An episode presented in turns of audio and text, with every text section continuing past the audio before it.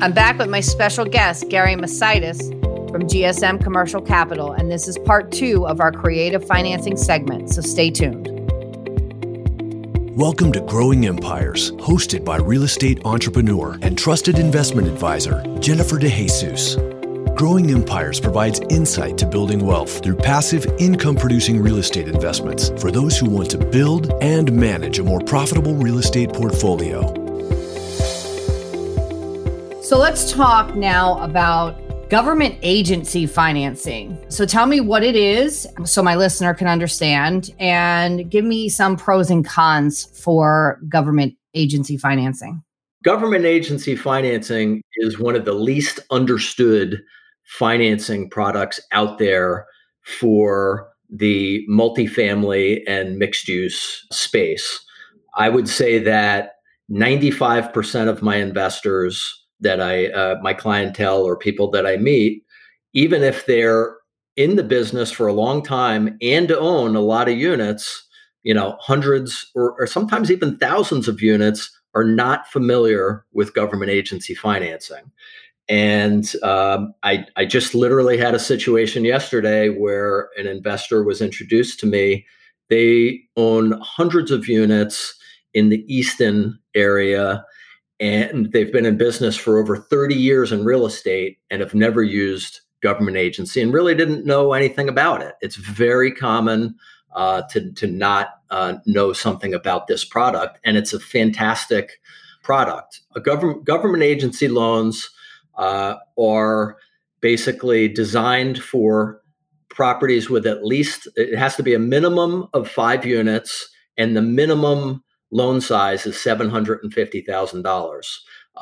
So there's a couple different programs, but basically all of these loans, just like residential loans, they're government agency backed. Fannie Mae and Freddie Mac are the ones that have the underwriting guidelines on these loans, and these loans are being packaged up and sold off to investors, just like 90%+ of residential mortgages are. They're very different products than residential mortgages. So government agency financing for commercial properties is broken down into 2 overall types. They have what they call the small balance program, which is somewhat of an oxymoron to a lot of investors because it starts at a minimum of $700,000 right, and goes up to $6 million. Okay, so their definition of small balance versus an investor is often 2 different things. And then $6 million all the way up to multiple hundreds of millions of dollars is just what's known as their regular or large program. Basically, the advantages, some of the advantages and disadvantages, and it's mostly advantages, are so government agency financing, you can do 30-year amortization on the loans. Most bank financing for commercial is either 20 or 25-year amortization, with a few exceptions at 30 years. So 30 years is kind of non-standard in typical commercial bank lending. It's the norm in government agency financing. So for those investors that are looking to maximize cash flow, 30-year amortization can really help, boost your cash flows. One of the other major differences is and benefits is that you can lock your interest rate for a much longer time frame than your typical bank loan. So whereas typical 1 to 4 family financing, most people think about, well, I'm going to do a 30-year amortization, 30-year rate lock. Guess what? In commercial financing, that is not the standard structure. So I think we should start with that, and then we'll go on to what the standard structure or structures are in government agency. The most typical financing structure from a commercial bank on an investment property is 20 to 25-year amortization, an interest rate lock for 5 years, in some cases 7 years, and if you get very large, potentially 10 years. But standard is 5-year interest rate lock. The term of the loan, which is the amount of time before you have to make a decision to either refinance or pay off the loan, is typically between 10 and 15 years. So after the 5-year interest rate lock on the loan, you will have a rate reset for another 5 years and then possibly another 5 years after that based on a predetermined formula. Banks aren't doing like teaser rates like the old adjustable rate, mortgages and residential. It's just a very defined situation that's going to be, the formula is going to be based on either constant maturity treasuries or the Federal Home Loan Bank rate, very well recognized things. And the rate that's set at the time of financing is not a teaser or discount. It's basically if the rate was resetting 5 years from now and the financial markets are where they are right now, it would reset basically at that rate typically. Okay. So that's typical bank financing. Government agency, you could do, it's 30-year amortization. Your standard that most people do for a rate lock is 10 years. You can lock the rate. You can have anything between a floating rate loan and a 30-year lock on government agency financing, which is, a huge benefit. It enables investors to customize things much more to what their game plan is for the property, whether it's going to be a long-term hold or whether, maybe it's a value add property where they know that they want to refinance within, once they build some additional equity in the property. So they don't want to be locked in for a long time frame, because the prepayment penalty, which is another thing on commercial loans, whether they be bank loans or government loans, is typically going to have some bearing on how long your interest rate is locked as well. So the ability to customize anything from floating to 30-year fixed rate. Typically, the longer you go out beyond 10 years, the higher the interest rate, but at least you know exactly what you're going to have for the life of the loan, which is important. The other difference would be the prepayment penalty structure is more customizable with government agency financing. When you're dealing with bank financing, a very common prepayment penalty structure, if you have a 5-year rate lock, is going to be something like a prepayment penalty structure over the first 5 years that declines from 5% to 1% on an annual basis. So 5, 4, 3, 2, 1 each year. With government agency financing, you have the ability to have that type of prepayment penalty structure, or you could have something called yield maintenance. And it's something that's, I think, beyond the general scope of the conversation to get too far into the nitty-gritty on that. But what I will say with yield maintenance is effectively, if you have a scenario like we're in right now where interest rates are pretty much at all-time lows, with the yield maintenance structure, if the interest rates go up over the next few years, and an investor decides to sell a property or refinance it, as opposed to having potentially a hefty prepayment penalty, they might actually have something that's monetarily in their favor because rates have gone up.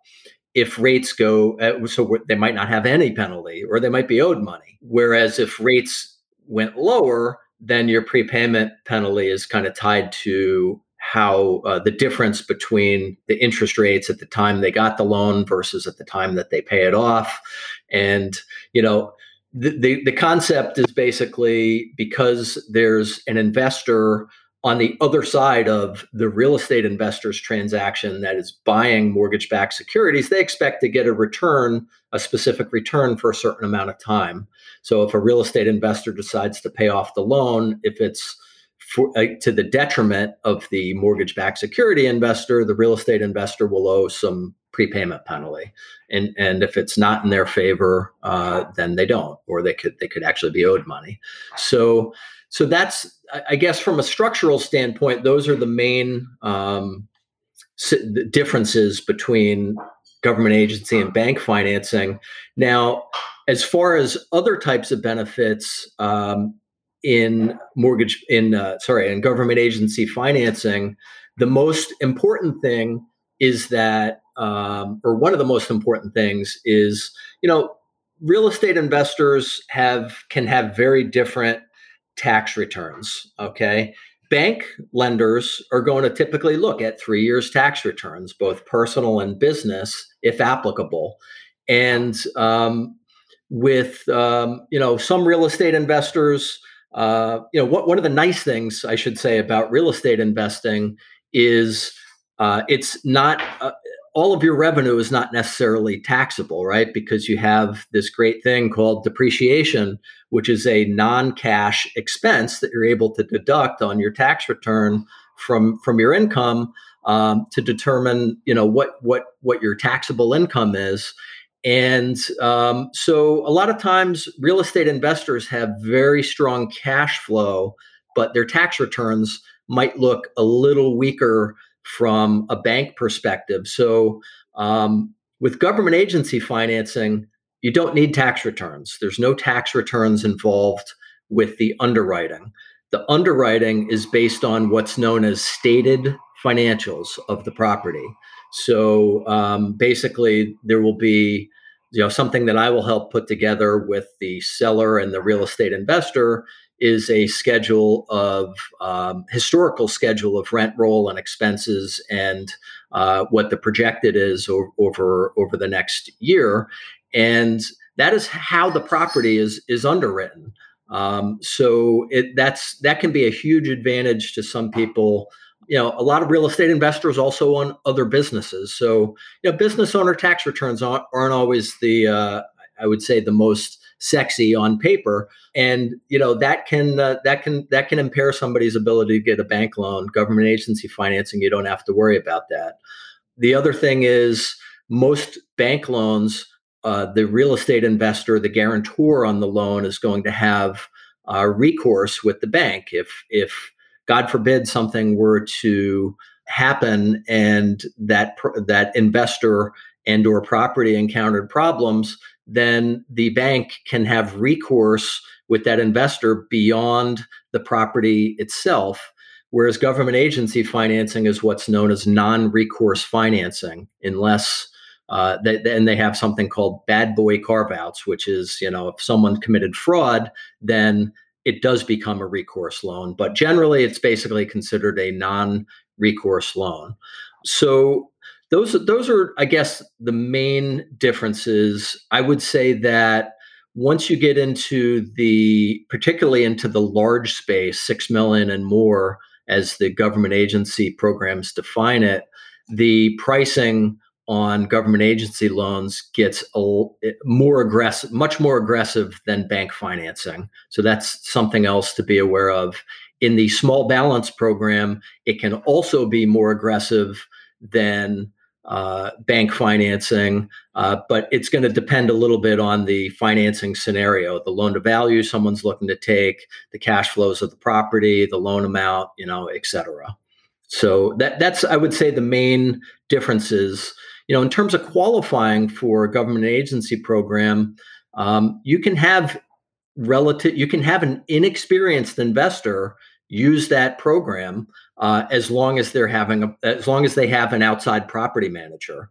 There are some other criteria where there's some credit criteria. They're obviously going to run credit scores. There's a net worth criteria. Your net worth has to be at least equal to the loan amount that you're taking out. There's some liquidity requirements, but I would say in general, it's a very flexible and beneficial program that most investors just, they're not aware of it. Therefore, they're not taking advantage of it. The episode will continue in just a moment. This season is all about winning the money game with your real estate investing. However, simply investing in real estate, with all of its advantages that it promises, you can still get taken to the bank if you don't know how to make smart money decisions or have access to the right resources to save you time and headaches. Building your investments so that they grow in value over time requires a lot of factors to go right, and the money part is a big one. It's not always about the property. It's how you make the critical decisions about leveraging money so that you have the most control and freedom while growing your portfolio. Whether you're concerned about the validity of that too good to be true offer on a property, or you can't settle on the right mortgage structure, I can help. I will answer your money questions on a quick call, and if I don't know the answer, I can certainly connect you with somebody who does. Visit growingempires.com and schedule that call with me today. That's growingempires.com, and I will help you make smarter money decisions and put you in full control of your investing success. Tell me about the outside property manager. Why is that a requirement of the loan structure? Sure. So, if particularly if you have a newer or less seasoned investor, managing real estate is something, that requires effort and experience. If you're looking into larger loans, they want to make sure that you have a professional that's going to help with that process, which will greatly enhance the likelihood of success of that investor on a project. So I think it makes sense. Their requirement for government agency financing is someone has to, in order to even consider self-managing, has to have at least 1 5 plus unit property for a minimum of 2 years in the marketplace that they're purchasing. And speaking of the marketplace or the geographic marketplace, government agency financing is nationwide. The guidelines vary a little bit based on the area, the county that someone is looking to finance in, but it's a nationwide program. So most commercial banks are going to want to finance locally, people that live or work locally, whether it's in the same state in many cases or in surrounding states. Whereas government agency, you could be a New York investor buying a property in PA or California or Florida or wherever. So it does open up avenues that would be much more difficult to pursue via commercial financing. Okay, Gary. So what product do you offer that you feel beats your competition? Would you say it's the government agency financing? I would say that is definitely one of the products that helps separate me from a lot of my competition, since I understand that product and have that additional tool in my arsenal. But I will go back to the fact that the differentiation between one commercial mortgage broker and another is not as much based on the product, but it's based on their experience and the types of things that they can offer. But this is a service-based business at the end of the day. And, having 30 years of financial background and capital raising with hundreds of different corporations, hundreds of investors, if you have every tool in your arsenal or every arrow in your quiver, it becomes less about, what one product you can offer that is the best or not. It's being able to apply that product to someone's situation if it's the most effective and efficient way to help them finance. So, the way that I look at things is, since I have the full suite of commercial real estate finance products available to me, it's a situation where I would say this: if you were a hammer, everything looks like a nail. But when you have every arrow in your quiver that you can pull out for particular situations and every product available to you, it becomes less about the product and more about your ability to utilize the products that you have to get somebody the best financing for their situation. That's a great point. I really like that analogy. So who is your ideal client? Okay. So I have, I would say, two types of ideal clients. And when I look at my client base, it pretty much gets broken down into two overall categories. The first is going to be the newer investor that really needs a lot of handholding through the process. They don't really understand either the commercial real estate process or the commercial financing process, and they don't want to take their time to go from bank to bank to bank to see who's going to be able to help them obtain financing. So that would be one type of ideal client where I can, help them learn and grow. My client base is pretty evenly split. Like over half of my clients are very experienced real estate investors that are looking to outsource the CFO function, I would say, of their business. They don't want to take the time maintaining relationships with banks, staying on top of every change that's going on in financing, because the top lender 3 months ago could be at the bottom of the list now. Things change in this industry, and we've seen that multiple times over the years, including just recently with COVID. The most aggressive lenders that I was using, 6-8 months ago, some of them aren't even in the lending game right now. They've gone into their shell. So the experienced investor that wants to have a professional on their team. Many of my investors basically call me their de facto CFO when we're dealing with because it really is being a consultant of that client and being an advocate for them. I work for my clients. I don't work for the banks. I don't work for the government agencies. My clients are who I work for, and I really offer a full service, approach, or a white glove approach. So the, very experienced real estate investors, so many of them at some times have done their financing on their own. And a lot of them just want to outsource it and not waste their time on that. And they want to focus on their core business as opposed to, this aspect of the business. So what would be your best advice as it relates to financing? If you had to pick one thing, what would it be? Okay. So I would say that, my best advice, if I was just going to be able to pick one aspect of financing, or advice on financing, is to really have investors think about their situation from a holistic approach. We can all get sucked into thinking about just one deal or one, scenario.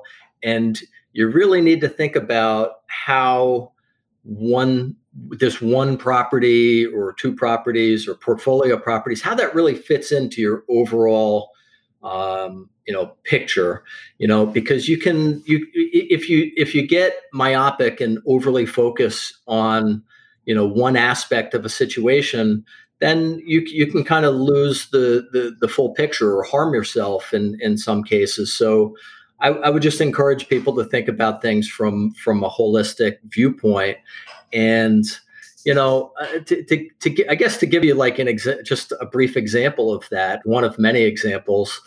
I had someone come to me over the past 2 weeks via a referral. And they're an experienced investor. They own 30 properties, and they send me through their personal financial statement, their schedule of the real estate they own. And I see that, they're not really maximizing the use of the asset that they have, which are the, this portfolio of properties. They have on almost all of their properties, they have relatively, small loans against them, but it's encumbering all those properties from being able to use them to potentially for something else, to leverage something else. So now we're looking at a portfolio loan against a subset of the properties so that we can do a higher loan to value on a smaller subset of the properties and have them release all the other properties and own them free and clear so that we can either put a line of credit in place so that they can utilize, or maybe they want to be able to use some of those properties to cross-collateralize a purchase so they don't have to come to the table with cash. They can put up another property. But, he had all these properties that had these small loans, and it was really kind of tying his hands from being able to grow his business. And he wants to go into growth mode, and we've talked about how to do that, for example. So that's holistic thinking as opposed to just, looking at one individual aspect of financing. Sure. One deal, one rate, one set of terms. Sure. Yeah, I get that. I think that's actually fantastic advice. It really is. So, I think that's really, really all for today. I think that you have given an incredible amount of knowledge to my listeners, and I cannot thank you enough, Gary. We are going to make sure all of your information is in our show notes page. So all of my listeners can get in contact with you and reach out for financial advice and, you know, potentially use your services in the future. So I really appreciate your time today. Thank you so much for your wealth of knowledge. And, you know, I hope you enjoyed participating as well. Thank you very much, Jennifer. I appreciate the opportunity, and hopefully, you know, every investor could at least take one or two nuggets away from our conversation. All right, fantastic. Well, until next time, take care. Thank you. For more information about how Jennifer can help you plan, develop, and manage a strong real estate investment portfolio, visit growingempires.com.